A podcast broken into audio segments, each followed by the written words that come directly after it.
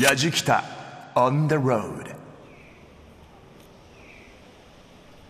やじきたオンザロード旅人の伊門宗行でございます。僕が今いるのは福井県鯖江駅の目の前なんですけれどもちょっとしたロータリーになってましてね。ロータリーの中でもちょっと異彩を放ってるのが大きなメガネの形をしたプレートがあるんですがこちらメガネ産地鯖江なんていう風に書いてあります。そうなんです鯖江というとね皆さんメガネが有名っていう風に思われてるかもしれませんが国産のフレームのおよそ9割この鯖江で作られてるんですよね。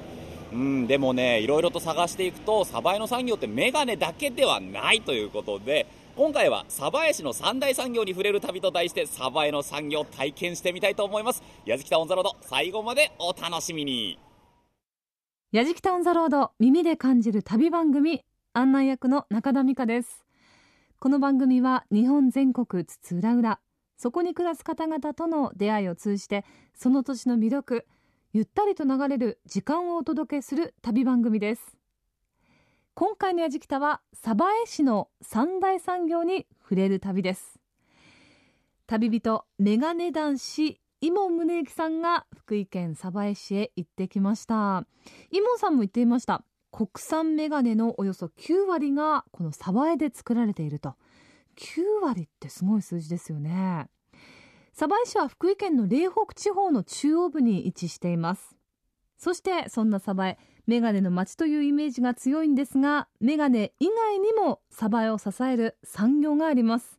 一体どんな産業なんでしょうか？鯖江の街を散策します。旅の様子は番組のホームページ動画や旅日記で楽しむことができますのでぜひホームページチェックしながら聞いてください。それでは今週も「やじきた on the road」スタートです。やじきた on the road. Grooves and moves your day. さあ鯖江市繊維協会にやってまいりました。こちらの事務局長の福岡和義さんにお話をお伺いしていきます。福岡さんよろしくお願いします、よろしくお願いします。僕あの鯖江がその繊維が有名だっていうのは実は知らなかったんですけどもこれ歴史はどれぐらいなんですか？そうですね、まああのえー、と一斉によりますと、鯖江の繊維は明治時代の初初期ですか、明治の初期にから、まあはい。あの生活のために、はい。えー木綿の織物とか、朝の製品とか、はい。まあ、自給自足的な感じで、まあ、生産消費されてって聞いてます。へえでもそれが廃れることなくずっと続いているっていうのはすごいことですね。まあ、それはあの、まあ、この福井県はあの、まあ、人権織物やら、まあ、あの合成織物っていうんですかその産地として織物関係の産地としてこう来てましたんで,、でなおかつ、まあ、特にこの鯖江につきましてはある地域では村の人たちを、まあ、裕福にまあ生活していかなあかんなということである方そこにも書いてありました高島さんという方がさ岐阜ですか昔でいうと美濃ですね。美濃の国へ行きまして、はい。えーなんか織物おの技術を習いに行きましてでその技術を持って帰りましてでそこであの皆さんが生活が楽になるようにということで。まあ町の方々が生活に困らないように何か産業ができないかといったところで美濃から伝わってきたんですねその技術自体が。をそうそう習いに行ったって聞いております、そうなんだ。はい。え鯖江の繊維の特徴って何ですか？サバイの繊維の特徴はそれで、まあ、あの絹とか人権合線などの、まあ、多様な原子をあの使いまして広幅の織物とか、はい。メリアスとかトリコットとかレースベルベット細幅織物などの、まあ、製造を行っていて、まあ、全国でも珍しい、まあ、繊維の総合的産地ってことですね。これ全国でも珍しいんですか？珍しいんですね。それ全部がそ兼ね備えているのはでそれに染色とかね、はいはいはい。色染めですね。そういったものです、えまあ普通だったら何かに特化したものだけになっちゃうっていうことですけどこちらは総合的に作られてるということなんですね、えその鯖江の繊維を使ったその特産品というと？そうですね。こちらの写真あると丸い気球みたいになってるああはいはい。飛行船。いう飛行あそうですね。ああいうようなものとか自動車のシートとかねエアバットとかコンピューターの部品とかいろいろまあその繊維によってね特に今は、まあ、異業種ですか。でそういうなんでいろんな方へこの生地だけじゃなしに産業の方へもあの異業種っていうんですか、はい。そのようなところへもまあ知ってますね今現在は。すごいですね、自動車のシートとか医療現場だったりとか、飛行船にもこのサバエの繊維は使われているということでね。へえかなり産業としては今多岐にわたってる感じですね。そうですね。はい。なるほどなるほど。やじきタウンザロード耳で感じる旅番組中田美香がお送りしています鯖江市の三大産業に触れる旅。一つ目の産業は繊維産業。鯖江市繊維協会へやってきました。繊維の総合的な産地というお話がありましたが本当にこの鯖江の繊維って様々な分野で活躍しているんですね。今出てきた中でも医療自動車シート飛行船コンピューター部品。ちょっと驚きました。古くから繊維産業が盛んだったこの鯖江市ですがそのルーツでもある伝統的な織物が江戸時代に誕生した石田島織です。この石田島織なんですが手織り機を使って織ることができるということでイモンさん早速体験してみることにしました。教えてくださったのは石田島手織センター体験コース指導員の山本佳代子さんです。さあ山本さん、はい。あのこちら織り機に来ましたが、はい。実際にねお座りいただいておりますけれどもこれが石田島を作るはい、工程としてそうです。ね。大事な機械になるわけですよね。はい、じゃあ山本さんちょっとせっかくですから、い。あの織ってるところ見せていただいてもよろしいですか、はい、こ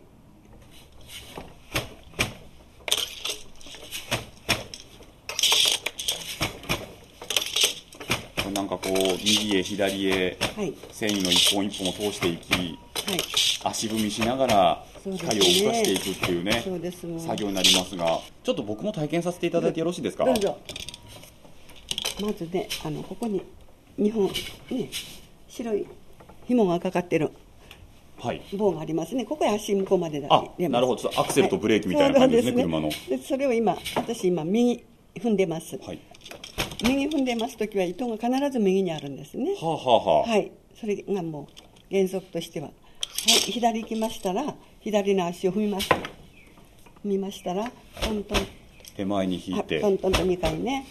でまた今度は左から右に移動しますね。山本さんこれ移動したこれは何て言うんですか？これシャトルです。シャトル。これはシャトル、で右来ましたらまた右の足と踏み替えます、うんそしてトントントン回で一旦折れますねはい左に行ってまたトントン、はい右にシャトル移動して、はい右踏んでトントンこれだけですなるほどはいじゃあ私今この何で高畑はい座りました、はいで右に今糸が出てますのでこれ右の足を踏みます、あの両方とも足乗せてください乗せた方がいいですね、はいそれでこのシャトルをここから、はい。この方手止めてます。止めてまして、さっと振ってください。そうそうそおう。これ左に来たら今度左を踏んでそうそうそうトントントンはい。でこれを右に広げまして、ずっと向こうへ押しまして、押しまして間入れます。ほいそうそうおそうです。右に通したこの右踏んではいトントンはいはい。押して繰り返します。シュッつってね左にやって、はい左踏んで、はいトントンはいそうですね。それで右踏んでトントンはい。あ上がってきた。面白い。でしょ。トントン。山本さんあの今の一連の工程、はい。私何点でしょう？はいそうです。もう90点ですね。10点足りなかった。10点足りなかっいや100点と言ってもいいぐらい。限りなく100点に近い90点ということでよろしいでしょうかね、はい。やじきたオンザロード中田美香がお送りしています。鯖江市の三大産業に触れる旅まずは繊維産業に触れています、えー、鯖江市の伝統的な織物である石田島織を織る体験をイモンさんしていましたけどねすごくリズミカルで楽しそうに織っていましたよね。この石田島織ですがその昔は学校の制服だったり農作業用の洋服にも使われていてでもその後幻の織物と呼ばれるようになってしまいました。今は数人の作家さんで復元をしているそうです。鯖江市の三大産業一つ目の産業繊維産業ということで続いては二つ目の産業です。一行はあの産業をフューチャーしたミュージアムへと向かいました。矢じきた on the road. さあ私は今メガネミュージアムにやってまいりました、えーこちらのですね高宮孝義さんにお話をお伺いします高宮さんよろしくお願いしますはい、よろしくお願いします。やっぱりメガネかけてた高宮さん メガネミュージアムの人メガネかけてなかったらどうしようかと思ったんですけどやっぱり愛用さされてるという、はい、もちろんです。これはもちろんサバイブランドですか？はい、そうですよ。こちらは増永金次郎さんという方が作っていただいている、えーメガネなんですね。これって、はいえ個人の方が作られてる職人さんが作られてるってことですか？そうです。すべてハンドメイドで。ハンドメイドなの、はいなんか聞いたところによると国産メガネのおよそ9割がサバエで作られてると、そうですね。えー、大体96%ぐらい。そんなになんですか、えいつ頃からですか？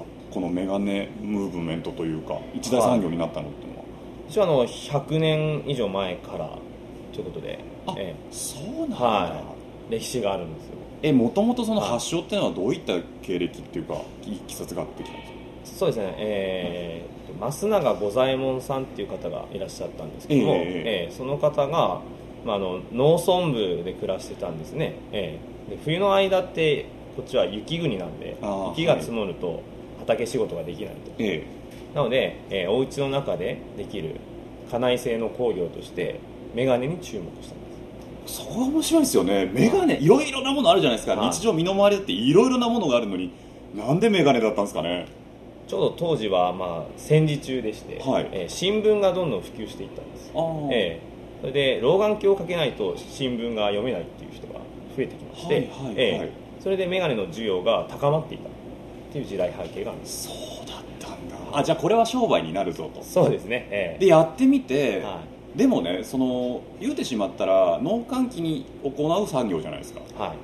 普通ねそんなに爆発的に広がっていかないようなものなのに、ええ。なんかちょっと調べたら鯖江市の人口の6人に1人ぐらいはこのメガネ産業に携わってるっていう。ああそうですね、ええ。これね廃れなかった理由って何なんですか？そうですね、まあ、増永さん教え方がやっぱり上手だったんだと思うんですけども、はい。あの職人さんを、えー育て上げるときにそれぞれ親方を決めて、ええ。ー親方の下に弟子が何人もいて、はい。でそれぞれ競わせたんですよ。あそうなのか、どこどこのチームは月に何本作ったねと。か、はいええ。じゃあ君のとこには多めに給料あげますよと。か、ああなるほど。はい。ちょっとなんかこう営業成績みたいなそうですね。ええ。感覚ですよね、はい、それで競わせたことによって、どんどん技術も上がってったと。そうですね。じゃあうちのチームは向こうができなかったようなことをしようということで新しい、えー技術を盛り込んで、はい。ええ新しい構造でメガネを作ったりとか。そうなんだ、でどんどん発展していってまで鯖江が一大メガネはい。産業の街になっていったと、すそうですね。なんかどうなんですか？この現状はいかがなんですか？そのメガネ産業っていうのはこちらの。うーんそうですね。今福井県内で大体メガネ関連企業は、えー300社以上あると聞いてます、はい。そんなにありますか？これでも、えーピークの時1000社以上あったんでだいぶ減ったんです。よ、はい。やでもね今、は確かに街に行けばね、はい。それこそ1時間ぐらいでメガネ作れちゃう時代じゃないですか、ええ。しかも安く。そうですね。5000円ぐらいで作れちゃう時代じゃないですか、えでもそれでもこの鯖江の国内国産のものがはい。売れ続ける理由っていうのは何なんですか、うーんそうですね。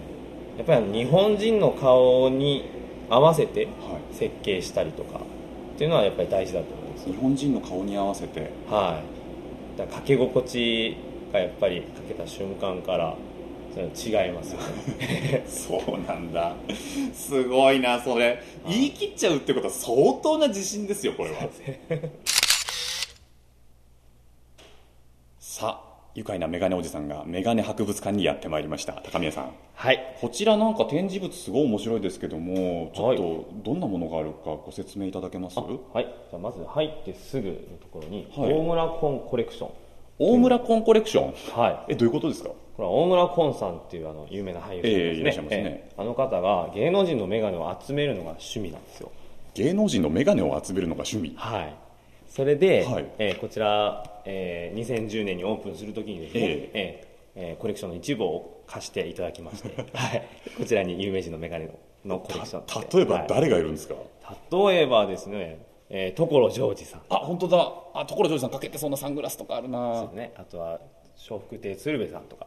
あなるほどね。珍しいところだとどういった方のメガネが？えー、吉田茂さん。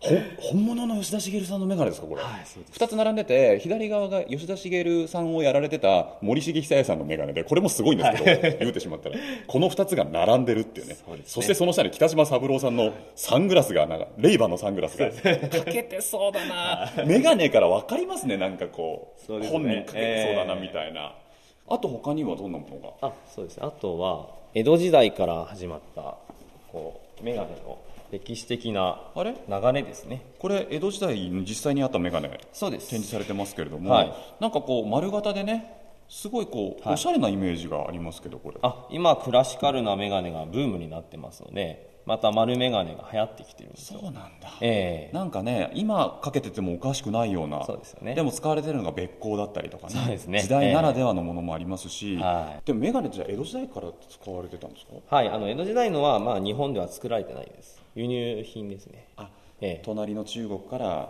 とか、はい。ええヨーロッパからとか。そうなんだ、はい。眼鏡文化ってじゃあ割と日本では新しい文化？そうですね。ええ他にもいろいろな展示がありますけれども。えはい。えーそうですね。こちら真ん中にありますのが大正時代に、はい。ええ眼鏡作りのために作られた道具なんですよこれ。ん？ええ。こんな大きいものを使って一本の眼鏡作ってたの？そうです。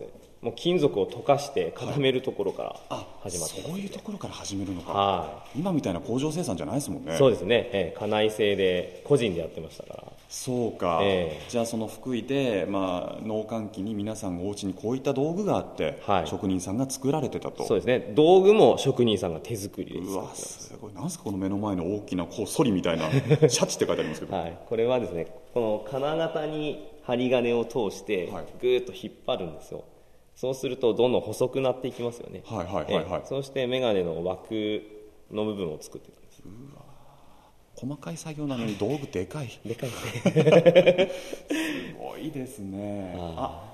横に写真なんかも展示されてますけれども、えこれは？これは、えー福井のえ鏡の製造が始まってから。昔の写真ですよね、ええそうですね、はい、昔はやっぱり子供さんとかもお家の手伝いで、本当だ、え鏡を作ってましもうなんか一家総出で作ってる感じがすごいしますね。た はい。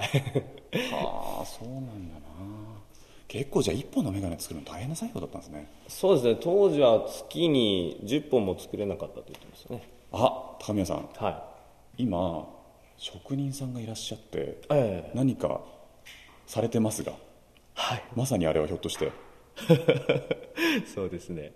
眼鏡作り。はい。お話聞いてみましょうか。そうですね。ちょっとお話を伺ってみましょう、まさに職人の感じが全身から漂っております水島実生さんにお話を伺います。水島さんよろしくお願いします。こちらこそよろしくお願いいたします。水島さんは幼い頃から眼鏡作りに携わってらっしゃったんですか？結局、親がやっておりましたね。あやっぱりそういうお家多いんですかね。それであの子供でもできる仕事があったということ、そう思ってもらえばいいんです。なるほど。お手です伝いから、うんちょっとこれ、やってくれやっていうのがありましたね。へえでそういうとこから入れると、相当長いことやってたと。ちなみに何年ぐらいになるんですか？携わって。50年以上ということになるでしょう。すごいな。眼鏡作りの中で一番難しい工程って何ですか？その人その人によって違うかとも思うんですけども、私が親父から聞いたのには、この溶接、溶接。ロー付けっていうんですけどね。はい。それから型作り、そして仕上げ、これ3つが3本柱で、これ3つができなかったら、一人前の職人ではないということでへえそうなんだす。しかしこれやれる人はもうほとんどないでね。水島さんはうーん、まできるなこあ、やっれてきたことを言えば、まあ、できると言ってもいいかなと思うんですよ。なるほどっていうことはね、昭和20年、分業化しましたので、なはいはいはい分業化していった分業化したんです。それぞれの作業を専門にされる方が増えていったってことですか？ここのこの工程は全部一貫生産です。全部この中でやりましたから。でもね、戦後、この、なぜ忙しかったかということが、東京、大阪、名古屋の大都会のおメガネの小売店があるような場所が戦争で焼けてしまったでしょ。はいそれでもうメガネがなかったんです。あそういうことかはい需要があったってことですね、うん。それで早くメガネをしてくれと。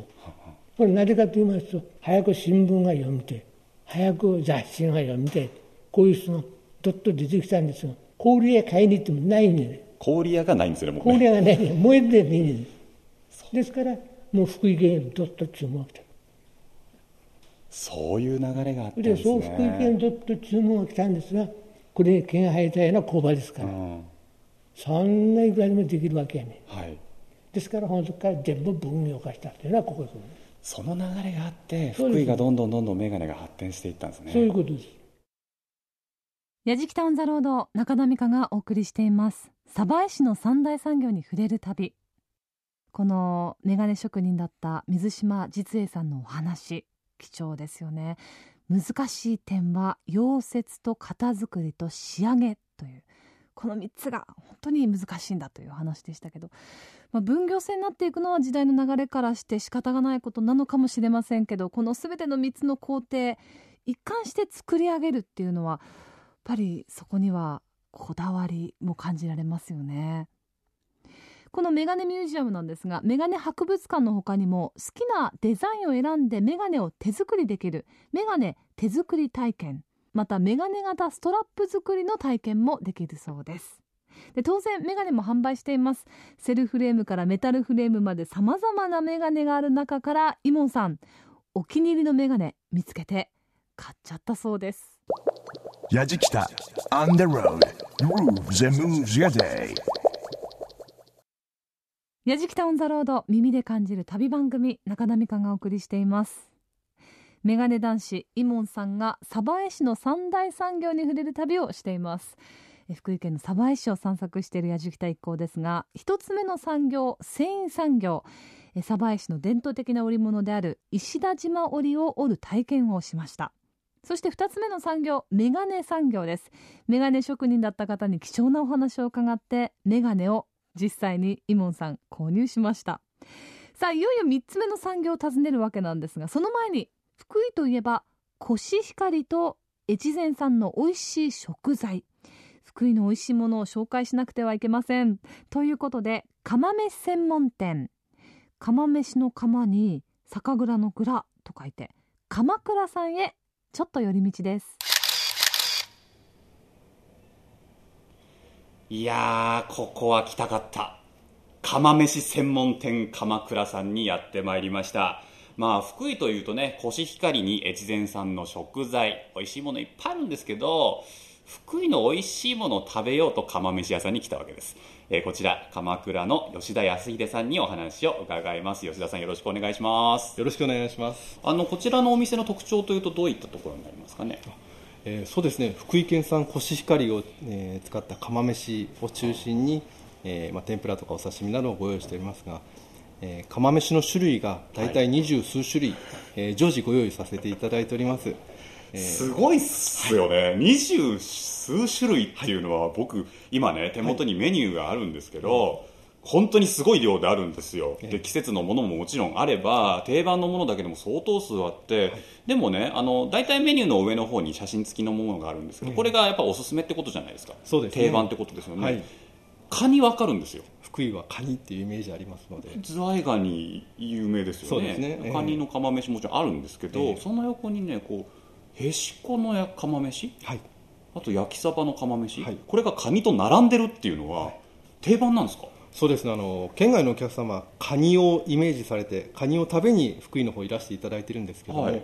最近ですねあのへしこ、おまあ、焼きサバ両方ともサバですけども、はい。このお食材を作った使った釜飯を食べに来ていただいているお客様多いんです、えーですので、えーアップしております。これ吉田さんへしこっていうのをちょっと分かりやすく言うとどうなりますかね？サバのぬけぬか漬けになるんですけども、はい。福井の方では、えーくどいっていう言い方しますけども塩辛い、あ。えーちょっと臭みのある食材になりますいわゆる発酵食品だから、まあ、ちょっと癖はあるけれども福井の方にとってはもうこれはソウルフード？そうです。あの小さい頃から食べておりますので、うんもう想像しただけでよだれが出てきます。いいな。それを釜飯にしちゃうんだ。でもそれもやっぱりこのコシヒカリがしっかりした味だから負けないんでしょうね。そうですね。あのやはり福井が発祥ですのでコシヒカリは、えー新潟ではありません。福井ですのでえーこのコシヒカリを使った釜飯美味しいですよ。ぜひ今日お召し上がりください。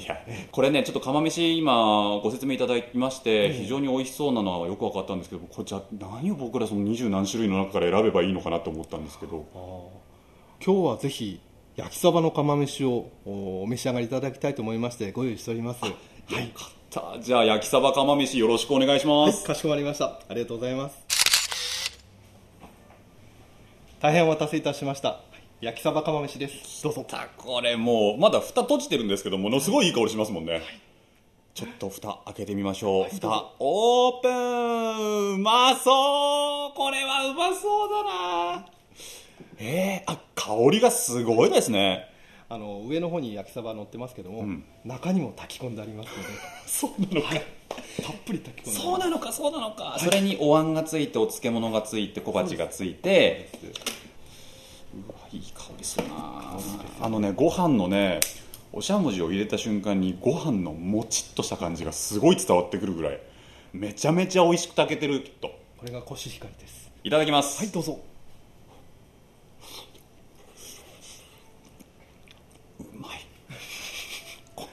美味しいでしょ？これは美味しいですよ 絶対。これはうまいぞ、あのね焼きサバサバってね脂っこい魚なのでどうしても臭みとかも出てしまうかなと思ったんですけど、油がすごくいいですね。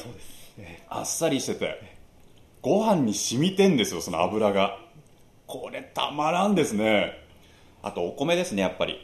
お米がねしっかり強いお米の味がするのでサバの強い油にも負けないし山菜と一緒に炊き込まれることによってお米の甘みが増している感じがすごいするんですよね。うまいしいい炊き加減。なんだろうこれ。すげえうまい。福井の美味しいものを紹介ということでちょっと寄り道です。20種類以上の釜飯があるって言ってましたね。釜飯専門店鎌倉さんで。矢敷太一行が注文したのは焼きサバの釜飯です。もう本当に美味しそうでしたね。ご飯もサバもねえ注文が入ってから一個一個炊き上げるわけですよね。贅沢ですね。羨ましい。いやー美味しそうでした。三大産業繊維産業メガネ産業そして美味しいものを訪ねた矢敷太一行ですが残るはあと一つの産業です。一体これどんな産業なんでしょうか？Yajikita on the road. さあ今ですね越前漆器協同組合さんにやってまいりましたがこちら本当漆器がいっぱい並んでるんですよね。こちら事務局長の伊部孝之さんにお話をお伺いしていきます、はいよろしくおこんにちは願いいたします。すごい数の漆器が展示されておりますけれども、はい。こちらやっぱこう越前漆器というと歴史も古い。そうですね。言われでは1500年ほど前にですね携帯大王というのはこの地を訪れた時に、はい。まあ、手を洗うというサバのところでですね、まあ、冠が落っこちまして、ええ。でそれが傷ついて、えーその傷つく修復をですね、はい。えー片山って町内があるんですがその町内の職人さんが、えー修理をされましたら、えーきれいにできたということで大王の方からお褒めの言葉をいただいたと。ほでそういうふうなものが、まあ、漆器の言われだって言われてはいるんですが、まあ、その辺の真実かどうか分かりませんが、まあ、そのぐらい伝統というか歴史があるよというふうな産地でございます。1500年前ですからね、すごいことですけどそこからもうずっともう越前は漆器。そうですね、まああのまあ、皆さんもご存知のように私どもの産地のお隣には山中温泉の山中漆器だとか、あはい。それからもうちょっと行きますと輪島市ね。輪島漆器とかあるんですが、ええ。まあ、山中漆器も合わせてなんでうちの産地はお椀の産地なんです。お椀の産地なんですか、ですからこう並んでいただいて品物を見ていただきますといろんなのがありますが、はい。お椀だとかですねそういうふうなものが並んであの作られていると。いうものです、はい、で漆器と言いますのは、えー焼き物と違いましてですねえー今ちょっとここに全部パネルとかいろんなの書いてあると思うんですがね。全部分業の世界なんです。えじゃあ例えば、ええ塗る方と飾り付けをする方とか。と生地だとか、はい。今ここに書いてある下地もあれば生地もあればですね中塗り上塗りそれから過色で。分業なんだ。分業なんですわ。ですからその途中へ抜けますとどうしようもないというところもあるんですが、はい。まあ、現実には以前はたくさんの職人さんがいらっしゃったんですが今、ええ。こういう経済状況でございますので、はい。安価な品物が相当日本内に入ってくるというようなことで、うん。えー私どもの産地の方は、えー伝統のその職人さんの後継者不足といいますか、そういうようなところで、えーどこの産地も同じなんですが、えー厳しい状況であります。漆自体はこちらで取れるんですか、えー漆の方はですね、あのー日本の国内では青森とか秋田とか、えー岩手とかですね東北の方で次第に取れてるんですが鯖江の方では一切取れておりませんでも越前の方たちはその遠く東北だったりとかに漆を取りに行く方がいらっしゃったと。そうです。ですから戦前戦後ですね越前出と言われまして、えー私が聞いてるのはなんか旧の今立町さんと私どもの川田地域の方で1000人ぐらいいらっしゃったって聞いておりまして漆を取りに行くだけの通常ですと春先のですね梅雨時期の田植えが終わってから収穫するまでの間ですね、その方がその東北の行って漆かきに行ってたということでございます。そうなんだ、まあだから農業に携わっている方たちが越前種になって東北に行ってたということですよね、で今年組合ができてから110年になるんですね、はい。でその際に、まあ、これからでも少しずつ漆の木を植えてですね、うん。えーまあ、外国産に頼らないって言ってもなかなか難しいかもしれませんが国産の漆が取れたらなということで漆の木をずっと少しずつ植えていこうかという計画も今立ててます。なるほど、はい。隣に職人工房というのがありまして職人さんが実際に実演されてる。えあのここはですねあの伝統工芸士さんが、えー土日はお二人ずつなんですが平日はお一人なんですけども、ええ。今34名の方がいらっしゃるんですが。34名。はいえー順番にですね日を決めまして、はいえーここに書いてございます10時から夕方の4時までえー実演をしていただいて、まあ、こ技術的なことを見ていただくっていうふうなことの職人工房となっております。これ皆さん何かこう伝統工芸士的なはい職人さんたちじゃないですか。そうです。職人さんを見ていただいてですね、はい。まあ、あの気軽にです、ね、お声をかけていただいて、はい。私らよく知ってますけども、まあ、初めての方でしたら聞いていただいてですね何をされてるかとかですね職人さんとの交流もあるというようなことの場になっています。なるほど、ちょっとじゃあね中でお話を伺ってみましょうか、はい。さあ中に入ってまいりましたけれどもすいません。突然お邪魔してお名前教えていただけますか？あ蒔絵師の駒本と申します。蒔絵師さんですよ、今作業はじゃあ何をされてるんでしょうか？いやコーヒーカップに薪をつけているところですね、うん、今筆を取って一つ一つコーヒーカップに描かれる。それはチューリップとかですかね。チューリップ。はいチューリップ。あ細かい作業確かに、それなんか下絵みたいなものついてますけど。そうですよこう下絵ちゃんとある程度下絵を描かないと揃わない十脚揃わないとダメなんで。うん、同じものを作らないといけないってことですそういうことですね。カタログの商品ですから。そうなんだようん。これ一つその式出来上がるのにどれぐらいの時間がかかるものなんですか？生地屋さんがあって、はい主屋さんで塗ってそして蒔絵師のところに来てそれぞれに日数かかりますからトータルでいうと1か月ぐらいかかるでしょうね。1ヶ月だもんな、でも越前の漆器は非常に物がいいというふうに評判ですけど。ありがとうございます、丈夫で長持ちする、堅牢ですね、ええ。もうどれぐらいこの仕事に携わられてるんですか？私は46年ぐらいかな。16年だもん、はい。すごいな。そうしないそれでもまだ時々自分の気に入らん時がありますよ、うん、満足した作品ができるとは限りませんから。そうなんですね、うん。日々研鑽ですね。美健山市漆っていうのはその気象条件によって非常に採用される素材ですから、はいはいはい。だから非常に難しいんですわ。そうやってインタビューに答えていただきながらも手が休まることないんですよ。お邪魔しました。ありがとうございました鯖江市の三大産業に触れる旅。最後の産業は漆器。